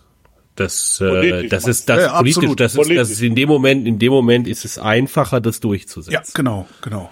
Ja, das kann auch tatsächlich keine doofe Politik sein. Ja, zu sagen, ähm, letztlich äh, senken wir, weil das gesamte Öl ist ja importiert. Ob ich jetzt da eine Mehrwertsteuer drauf habe oder einen Zoll drauf habe, es ist, ist ja alles importiert äh, also im Gro zum Großteil. Also, also es gibt ein bisschen was, was der da was aus Holland und es gibt ganz wenig dann auch noch aus England. Das ist ja auch nicht mehr Europäische Union. Also insofern aus Sicht der Europäischen Union ist im Grunde genommen das gesamte Öl importiert. Äh, das heißt, ähm, man kann halt sagen, ich erhöhe den Zoll auf Russland auf unendlich oder auf so hoch, dass, dass da nichts mehr importiert wird. Das ist das gleiche wie ein Embargo und im gleichen Maße oder im gleichen Augenblick würde ich äh, die Importzölle gegen alle anderen äh, Länder senken. Ähm, das kann durchaus eine sinnvolle Politik sein für als Politik der Europäischen Union oder auch als Politik der Bundesrepublik zur, zur Sicherung der zur Sicherung der Wiederwahl sozusagen. Also, äh, ja, aber auch aber auch äh, auch im Sinne von im Sinne von tatsächlich einer wirtschaftlich sinnvollen Politik. Okay, auch das. Kann, okay. Das kann sogar das kann sogar insgesamt äh, dann sinnvoll sein, also verbunden mit einem Embargo, ja, mhm. dass ich sage, okay, dann tragen halt auch die Amerikaner einen Teil der Kosten äh, des Embargos, weil wir jetzt ja sagen, ja, wir nehmen ja äh, euch ein bisschen Öl weg. Also wir, wir erhöhen die äh, Anreize, Öl von anderen Ländern hierhin zu schaffen, weil äh, sozusagen der relative Preis entsprechend steigt. Natürlich hat es auch Auswirkungen, wie ihr gerade gesagt habt, äh, auf äh, ärmere Länder, aber es hat erstmal auch eine Auswirkung auf andere reiche Länder ähm, gegenüber denen wir dann günstiger. Wobei Amerika vielleicht ein schlechtes Beispiel ist, wenn wir wieder, wir könnten ja im Prinzip Netto-Export, Exporteur wieder. Genau, aber wenn, wenn sozusagen der Weltmarkt, du, du, dadurch, dass du, also dadurch, dass die Europäische Union Zölle erhebt auf Öl oder äh, was das gleiche ist, einfach Steuern auf Öl erhebt, auf äh, Ölprodukte, Mineralölprodukte erhebt. Dadurch senkt sie ja, weil sie ein großer Nachfrager ist am Weltmarkt, senkt sie ja den Weltmarktölpreis. Ja, klar. Und davon profitiert die Europäische Union. Und davon profitieren aber auch alle anderen äh, großen Nachfrager am Weltmarkt. Ja, ich wollte nur sagen, dass es nicht so klar ist, dass die Amerikaner Na Nachfrager sind, Netto-Nachfrager. Das, das, das stimmt, das stimmt, das stimmt natürlich. Das stimmt natürlich. Aber sozusagen ein Teil der Kosten würden die amerikanischen Ölnachfrager tragen, sagen wir es so. Klar. Die, ja, äh, und die amerikanischen Ölproduzenten würden sich freuen. So, das war's Öl. Gas ist durch, habt ihr gesagt. Das heißt, wir werden einfach weiter Gas aus Russland kaufen und äh, Putins nächsten Krieg äh, finanzieren, weil das heißt ja immer, dass wir diesen damit nicht finanzieren würden. Nein, ich glaube, auch da gilt äh, under, under promise, over deliver. Ich bin mir sicher, dass, dass, dass, dass es nicht erst 2024, also in Deutschland, zum Ausstieg kommen wird. Das würde mich sehr wundern. Ich bin mir relativ sicher, dass Habeck da mehr in petto hat, als er uns sagt. Wann das jetzt genau ist, also wie gesagt, ich habe ich hab, äh, Meldungen gelesen, dass die, die schwimmenden LNG-Terminals online gehen im ersten Quartal nächsten Jahres. Die haben jetzt offiziell, das wusste man aber auch schon, das wusste ich tatsächlich auch von internen Gesprächen schon früher, dass die die, die Genehmigungsverfahren für die festen LNG-Terminals äh, massiv beschleunigen werden. Ich glaube schon, dass das, äh, ich, ich, ich will da jetzt nichts vorhersagen, aber ähm, also ich kann mir nicht vorstellen, dass das 2024 wird. Es gibt auch noch einen anderen Punkt, glaube ich, der wichtig ist. Äh, und äh, das ist, äh, es gibt rechtliche äh, Vorbereitungen auf ein äh, Energieembargo äh, und das ist gut, was da gemacht wird, ja. Also es gab ja auch, das haben wir vorhin nicht angesprochen, bei dem Öl äh, ist es eben auch ein Problem dieser Druschbar-Pipeline und Schwed von Schwed ist ein rechtliches dass nämlich Rosneft diese äh, Raffinerie ja, betreibt äh, äh. und man da einfach nicht ran kann, weil zwölf Prozent des deutschen Ölbedarfs durch diese eine von von Rosneft betriebene äh, Raffinerie kommt und die kaufen halt nur russisches Öl aus Prinzip halt, weil das ist halt deren Geschäft. Ähm, also insofern, äh, das ist eine rechtliche Frage auch, nicht nur eine Frage von physisch die Dinge dahin zu kriegen, weil äh, das ist ja, wie Rüdiger gesagt hat, in der Vergangenheit passiert. Aber die wollen keine LKWs äh, mit irgendwelchem anderen Öl aus dem Rostocker Hafen. Dieses Mal, als die Pipeline kaputt war, natürlich hatten die da ein Interesse dran. Also das ist sozusagen die, die rechtliche Sache. Beim Gas, da gibt's eine ganz wichtige Sache, äh, in die im Kabinett war letzte Woche wenn ich richtig gerechnet habe, letzte Woche Montag, 25.04. Und äh, die ist die Novelle des Energie, wie heißt das, Energiesicherungsgesetzes oder Sicherheitsgesetzes. Ah, ist das schon durch? Oder erst im Kabinett oder was? Die ist im Kabinett äh, beschlossen worden, diese Novelle. Äh, die muss natürlich durch den Bundestag und so weiter. Klar. Das ist allerdings eine ganz wichtige Hürde, weil dieses Gesetz ist was von 1975. Von 1975 oder 1973. Müsste ich auch wieder nachgucken. Aus den 70er Jahren. Aus den, 70, aus den 70er Jahren. Ich meine von 1905, Die 70er Jahre sind, die 70er Jahre sind lange genug her, dass es immer wahnsinnig alt klingt, wenn wir irgendwas genau. aus den 70ern haben. Ja, so wie ich. Ja, genau. Ich, ich bin ja aus den 60ern. Ja. Das ich bin aus den 70ern. Seht ihr? Ja. Also, ähm, so, und äh, da sind wichtige äh, Neuerungen drin, weil äh, in den 70er Jahren hat man hauptsächlich so an Öl gedacht. Das war das Thema von Energiesicherheit. Und diesmal ist eben der Gasmarkt da äh, auch massiv in den Blick geraten. Und da gibt's eine ganz wichtige Neuerung drin, nämlich, dass in dem Fall von dem äh, Gasalarmzustand, also diese Stufe zwei dieses Gasnotfallplanes, ähm, den äh, Versorgungsunternehmen gestattet ist, ihre Preiszusagen zu kündigen, die sie gemacht haben. Und das ist diese zweite Stufe ist eine, wo äh, man absehen kann, dass es zu äh, Verwerfungen an dem Gasmarkt kommt und zu Knappheiten, aber es gibt noch keine echten Knappheiten. Und dann äh, entsprechend sozusagen, weil man halt weiß, im Herbst zum Beispiel äh, wird's halt wirklich äh, brenzlig und knapp, dann könnte diese Alarmstufe ausgerufen werden. Und dann steigen natürlich schon die Preise, weil die Speicherbetreiber müssen halt ihre Speicher gleichzeitig füllen und so weiter. So, und dann können die äh, Versorgungsunternehmen äh, zu ihren Endkunden, also sozusagen äh, äh, zu dir, hingehen und sagen, ähm, ja, hör mal zu, der äh, Gas-Großmarktpreis liegt jetzt bei 300 Euro. Dementsprechend, äh, ich weiß nicht, was für einen Vertrag du hast. Sagen wir mal, du hast jetzt einen so letztens gemacht, der sieht, liegt so bei 10, 12 äh, Cent pro äh, Kilowattstunde. Ja, das gilt jetzt nicht mehr, die Kilowattstunde kostet jetzt äh, 30 Cent. Egal, ob du jetzt einen 24 Monate Vertrag gemacht hast oder nicht. Und das setzt natürlich ganz andere Verhaltensänderungsanreize äh, in Kraft und ist eine total wichtige Vorbereitung auf ein Embargo, egal ob wir das machen wollen oder ob das von Russland kommt. Äh, und das ist nur so ein Beispiel. Ansonsten äh, wird daran gearbeitet. Aber gehen die auch an die 100% Schutz der Haushalte ran? Ja, da also das, da, da, was heißt denn 100% Schutz der Haushalte? Da geht es natürlich erstmal nicht ran nur äh, es kann halt sein, dass der der Großhandelspreis und das soll auch so sein, dass der Großhandelspreis halt voll an die Haushalte durchgereicht wird. Also ich kriege weiterhin 100 Prozent meines Gases. Also ich kriege so viel Gas. Es wird nur schweineteuer. Es wird nur schweineteuer, ja. Ja, ja, aber aber ist das da reicht es um sagen wir mal, die Industrie auch zu schützen? Oder brauchst du da nicht im Grunde um zwei separate Gasmärkte? Du willst erstmal, du willst einen Preis haben. Und das ist schon die erste und wichtigste, also die wichtigste ökonomische äh, äh Grundregel ist halt äh, ne, zwischen Haushalten ein, ein und der Preis. Industrie zwischen Haushalten und der Industrie an der ja. Stelle. So und dann klar. preist du natürlich preist du natürlich preist du ein Stück weit stärker die Industrie raus als die Haushalte. Ähm, äh, ja, aber ähm, das ist schon substanziell, was die Haushalte dann vermutlich äh, äh, leisten an. In, Im Gesetz steht ja eine Rationierung. Du redest ja jetzt von Preisen. Aber nein, nein, nein, im Gesetz, nein, im Gesetz steht folgendes. Im Gesetz, in dem neuen Energie. In dem alten meine ich. In dem alten in dem, ja. stand in dem alten, in dem alten, in dem alten war die Situation katastrophal. In dem alten stand Und drin. die ist jetzt raus oder was? Diese Rationierung. Dem, also in, in, was stand denn ja, jetzt in dem alten, alten drin?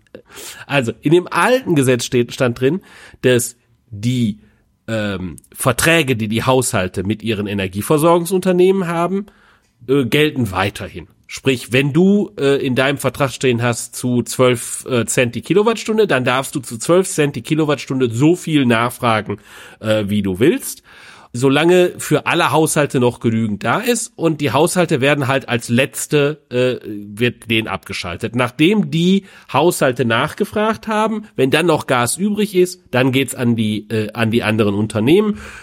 Die haben halt typischerweise so tagesgenaue Lastmessungen beim Gas oder kontinuierliche Lastmessungen beim Gas und die können auch tatsächlich kontinuierlichen Preis, also wenn der Preis halt heute 500 Euro die Megawattstunde ist, dann zahlt das Unternehmen auch an dem Tag 500 Euro die Megawattstunde. Und dementsprechend können dann die Unternehmen äh, entscheiden, wie sie Was raus ist, ist, dass diese 12, 12 Cent die Kilowattstunde bei den Haushalten äh, da bleiben, sondern dass bereits in der Alarmstufe ja, die, wenn es jetzt zu einem Embargo käme, dann ja schon bereits entweder jetzt oder im Sommer oder jedenfalls in kürzester Zeit wahrscheinlich gezogen würde, mit den entsprechenden Anstiegen der Gaspreise, dann die Haushalte natürlich sehen würden, oh, ähm, das wird halt richtig teuer, ja, wenn ich Ja, und so dann nimmt so mein ein, Nachbar, holt dann die Axt aus dem Keller und marodiert zum Roten Rathaus. Ich dachte, der fällt dann einen Baum und halt. Ja, das oder so, ja.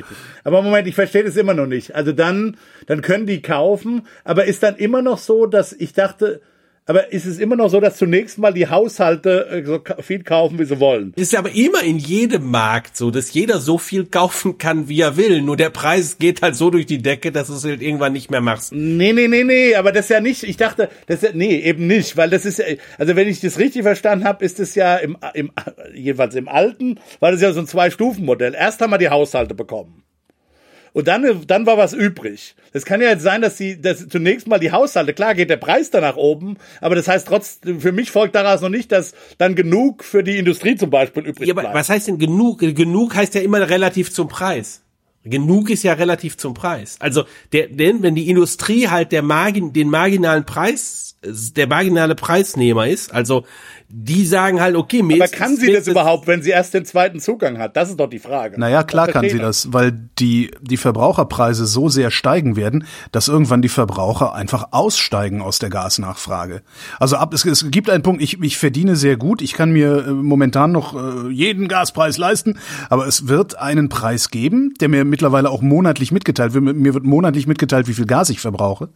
Ähm, das ist auch irgendein neues Gesetz hier. Und es wird einen Punkt geben, an dem ich sage, okay, ich lege jetzt einzelne Räume meiner Wohnung still. Ja, schon klar. Aber das ist doch- nur, wenn die Industrie zusammen mit dir nachfragemächtig ist. Wenn die Industrie erstmal hinten kommt, dann, dann ist die doch zunächst mal in dieser ersten Verteilungsrunde gar nicht mit drin. Also de- der Preis, den dann die Haushalte angezeigt bekommen, wie, wie, wie, wie sozusagen wird, wie inkludiert der die Informationen aus der Industrie, aus der Industrienachfrage? Solange nur ein bisschen Gas noch über das, was die Haushalte äh, äh, nachfragen, äh, noch, Okay, noch ein ja, bisschen so. Gas da ist, dann wird der das, das marginale Gas ja immer noch im, äh, im Industriesektor gepreist. So wie Fair ist es ist es wahrscheinlich? Ja, das, das ist wahrscheinlich, denn denn äh, wir haben ja jetzt schon eine Situation, wo das russische Gas nur noch 35 Prozent des Marktes ausmacht. Wir haben zusätzlich weitere äh, relativ einfache Einsparmöglichkeiten, wenn man jetzt auch, ne, du, du weißt, du, du warst mit dabei, als wir ausgerechnet haben, 30 Prozent, ja. Natürlich, So. der Punkt ist, aber das hast du nie gesagt. Das muss man den Zuschauern jetzt, glaube ich, nochmal erklären. Der Punkt ist, dass am Ende die Industrie trotzdem derjenige ist, der, der den Gaspreis preist im Großhandel und nicht, das, und nicht der Haushaltssektor. Richtig. Dadurch kriegst du da halt den, den vollen, durch, das volle Durchreichen des Preises. Und dann kann es halt sein, dass du überhaupt nie in diese Stufe 3 kommst, wo du jetzt irgendwie zentral planen Weil der Scheiß so teuer wird, dass alle Haushalte nur noch elektrisch mit Ökostrom heizen und genug Gas übrig bleibt hinten für die Industrie. Ja, elektrisch heizen ist eine schlechte Idee, weil. Aber was willst du äh, sonst machen? Weil, ja, wie du gesagt hast, halt Räume stilllegen.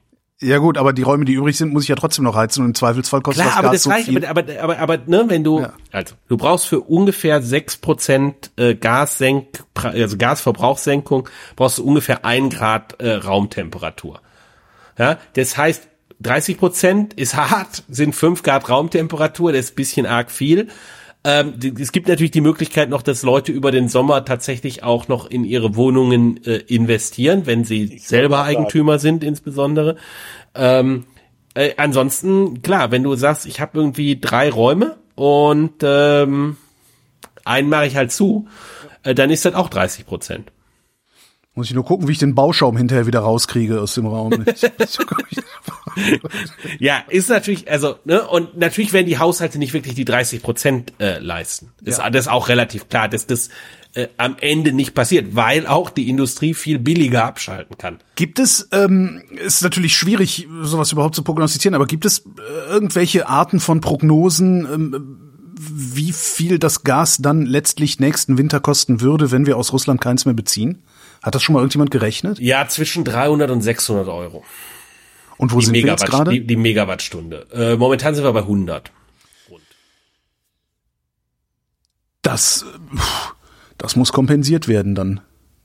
Ja, Also staatlicherseits, also weil das, das, das, den das Haushalten. bei den Haushalten, Bei den- ja, das, das, wird, das Haushalten, ja. kann sich ja wahrscheinlich die Hälfte der Leute kann sich das nicht leisten. Ne? Ja, auch eventuell bei den Firmen. Also ich meine, wenn du, wie gesagt, da sind wir wieder bei den Kaskaden dann. Ja, Na gut, die, halt- die können dann die Preise erhöhen, dann haben wir wieder Inflation und können wieder Nicht darüber alle. reden, was die EZB Nicht- nicht- machen muss. nicht alle, nicht alle können aber das. aber Sinne- äh, also Ja, klar, ja, das klar. ist also das ist äh, das wäre halt sind, sind dann ähm, das wäre du musst halt aufpassen bei den äh, äh, bei den Endkunden Gaspreisen sind natürlich auch noch die ganzen Kosten für den Vertrieb drin. Ja. Ja, also wir haben früher äh, sozusagen vor, äh, weiß ich nicht, 2021, bevor die Gaspreise jetzt so stark gestiegen sind, die sind ja schon vor dem Krieg gestiegen auch, da war 20 Cent, äh, also 20 äh, äh, Euro pro Megawattstunde, also 20, äh, also zwei Cent die Kilowattstunde so. Und du hast aber selber so sieben bis acht Cent äh, in etwa äh, bezahlt im in dem Endkunden. Äh, Vertrag, weil fünf Cent, fünf bis sechs Cent sind äh, der sind die Vertriebskosten gewesen. Das aber das heißt, sind doch Fixkosten, oder? das sind die sind Das fix, ist- die sind fix. Das heißt, Die sind fix, äh, Das eben, heißt, ja. so, das heißt, dieser erste Anstieg, den wir jetzt haben, der war eben von von sieben Cent auf zwölf Cent. Der ist eben diese dieser Anstieg von 20 auf 100 Euro die Megawattstunde. Und wenn du jetzt vorstellst, da kommen jetzt noch mal äh, noch mal 200 Euro die Megawattstunde drauf, dann landest du nicht eben bei einer Verdreifachung des Preises auf von deinen 12 Cent heute, sondern nur in Anführungszeichen äh, äh, landest du irgendwie bei bei irgendwas knapp unter 30 Cent die Megawattstunde. Ähm, ist das richtig? Nee, äh, doch so. Frag Ja. mich nicht, Kopfrechnen ist, äh, Ähm, wahrscheinlich habe ich mich jetzt Schachmatt gerechnet. Aber jedenfalls ist es halt etwas, ja, wenn der- wenn der halt Preis- etwas wenn der weniger, Gas- weil da sind diese Fixkosten ja, halt. wenn der Gaspreis sich Das- verdoppelt, äh, zahlst du noch nicht das Doppelte für äh, dein Genau, Gas zu das Hause. ist, was ich sagen wollte. Das ist, was ich sagen wollte, genau. Wie wird der Staat trotzdem das ausgleichen? Mehrwertsteuersenkung ist ja, ist ja, ist, ne, ist ja, Das wäre aber keine gute Idee. naja, aber ist doch immer eine gute Idee, habe ich gehört. Nee. Also irgendwie habe ich das Gefühl, das wäre dann, dann, wenn, dann, wenn die, dann, wenn, dann, wenn die Nachfrage zu knapp ist. Also was eine sinnvolle, was eine sinnvolle Art und Weise wäre, das auszugleichen, aus meiner Sicht wäre, äh, und es ist auch hier relativ einfach zu machen, weil du ganz genau weißt, wie viel die Leute im letzten Jahr verbraucht haben, einfach sich, äh, sich zu orientieren an dem Letztjahresverbrauch. Ja, und da gibt's unterschiedliche Modelle über ja, die hat, letztes Mal schon gesagt, über, dass, äh, über die das diskutiert Gutschriften äh, werden so. kann, Gutschriften. Das ist das Du ist die halt sinnvollste. möglicherweise das ist die beim sehr harten Lösung. Winter müsstest du adjustieren, ne? Aber das kannst du natürlich machen. Da kannst du noch mal ein, beim harten Winter machst du noch mal einen Pauschalbetrag oder so Ja, drauf. ja. Ähm, Aber also das ist sicherlich eine ähm, wäre eine sinnvolle äh, Dimension, äh, das zu machen und und die lässt sich auch machen. Bei bei allen anderen Sachen, also beim beim Öl ist es halt zum Beispiel viel schwieriger. Ich kann ja nicht nachweisen, wie viel habe ich denn im letzten Jahr getankt und warum muss ich dieses Jahr genauso viel tanken. Also Ja, beim- gut, dann machst du es halt über die Benzin. Pendlerpauschale. Aber das willst du halt auch nicht, weil du müsstest halt über vergangene, ja, vergangene, Ja.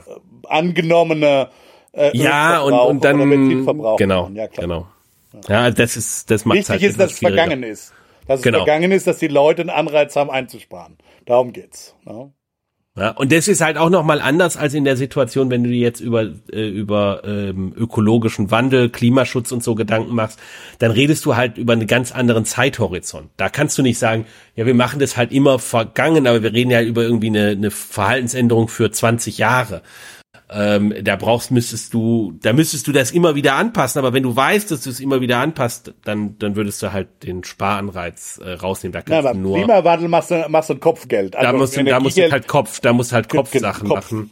Kopfsachen machen. Hier, brauch- hier, hier kannst du es natürlich noch anders machen. wie ein Kopfgeld. Also, ja. Pauschalbetrag pro Kopf. Achso, jeder kriegt einen Tausender, äh, sieh zu, wie du Ja, davon. so wie, so wie die Ja, Grünen, ja. das ist Energiegeld, so wie die Grünen Mhm, ja gesagt haben, dass du einfach so viel Einnahmen hast, da teilst du es durch die, keine Ahnung, du kannst es durch die Bevölkerung teilen, du kannst es durch die Anzahl der Familien teilen, je nachdem, wie du das machen willst. Aber ja, im Prinzip ein Kopfgeld, halt oder völlig unabhängig vom Verbrauch. Hier würdest du es sozusagen abhängig machen vom vergangenen Verbrauch, Ja, nicht vom jetzigen ja, ja, ja. Verbrauch. Ne? Eigentlich hätten wir noch eine Hörerfrage gehabt, aber eigentlich hatten wir auch vor, nicht anderthalb Stunden über die Themen zu reden, über die wir geredet haben. Das heißt, die Hörerfrage nach einer neuen Wirtschaftsordnung werden wir in der nächsten Sendung ganz einfach mal am Anfang besprechen. Es sei denn, es kommt was dazwischen. Und ich habe das Gefühl, dass was dazwischen kommen könnte. Christian Bayer und Rüdiger Bachmann, vielen Dank. Holger. Tschüss. Tschüss, ihr beiden. Bis dann. Und euch vielen Dank für die Aufmerksamkeit.